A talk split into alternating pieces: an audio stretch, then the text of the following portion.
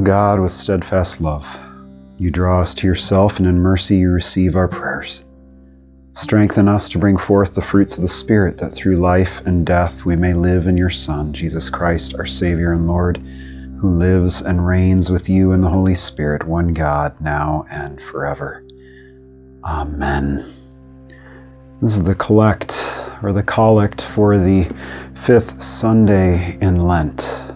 And as we pray it on Sundays, our, our prayer of the day, our collect, it's a time to gather in our prayers for that day, usually themed around what the day represents. And here, what we receive is this call to God, reminding God of, of what He does for us, drawing us to Himself. It's a, a call back to what will be our gospel reading of this, this call of God upon us as, as He draws us to Himself in Jesus. That when Jesus dies on the cross, He is drawing all people to Himself. And in mercy, you receive our prayers, knowing that in God's mercy, in His goodness, He promises to hear us. We, we might be surprised that He does, because often our prayers feel like they go unanswered. And yet it is here that God does promise to receive our prayers and, and, that we remind Him of that. Many times, our prayers and the scriptures call us, tell us to remind God of His promises. And then we ask God, strengthen us to bring forth the fruits of the Spirit. This is another call back to our gospel, which is going to be talking about the, the death of a seed and how it goes into the earth. And if it doesn't die, it just sits there and it does nothing. But if it goes into the earth, and it dies, then a tree comes from it or a bush, and, and fruit comes from that. And, and Jesus is talking about his death and the fruits that will come to us from that of faith and repentance and righteousness and all those things on top of all the fruits of the Spirit, right? Joy, peace, patience, kindness, goodness, faithfulness, self control, all those things.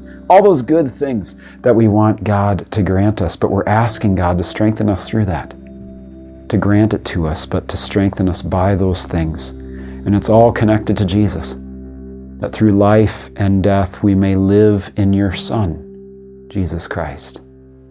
That our life and our death might be wrapped in Him. And then we conclude it with that great long petition Our Savior and Lord who lives and reigns with you in the Holy Spirit, one God, now and forever.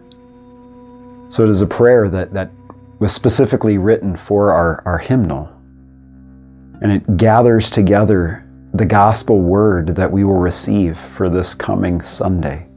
And it puts into a prayer form how we might live by what it is that we are going to hear in that gospel and when, when you and I enjoy it together on Friday. And so it, it helps set an example for us. These, these prayers of the day, liturgy, it matters because what it does is it gives us words. It takes the word that we are desiring to have make a home in our hearts, make a home in our minds, to hear through our ears. And it helps put it into words so that we respond to God by what we hear. And that is what we receive as we pray this prayer together. So let us pray. O oh God, with steadfast love, you draw us to yourself, and in mercy you receive our prayers. Strengthen us to bring forth the fruits of the Spirit, that through life and death we may live in your Son, Jesus Christ, our Savior and Lord, who lives and reigns with you and the Holy Spirit, one God, now and forever. Amen. Go in peace, serve the Lord. We'll see you tomorrow.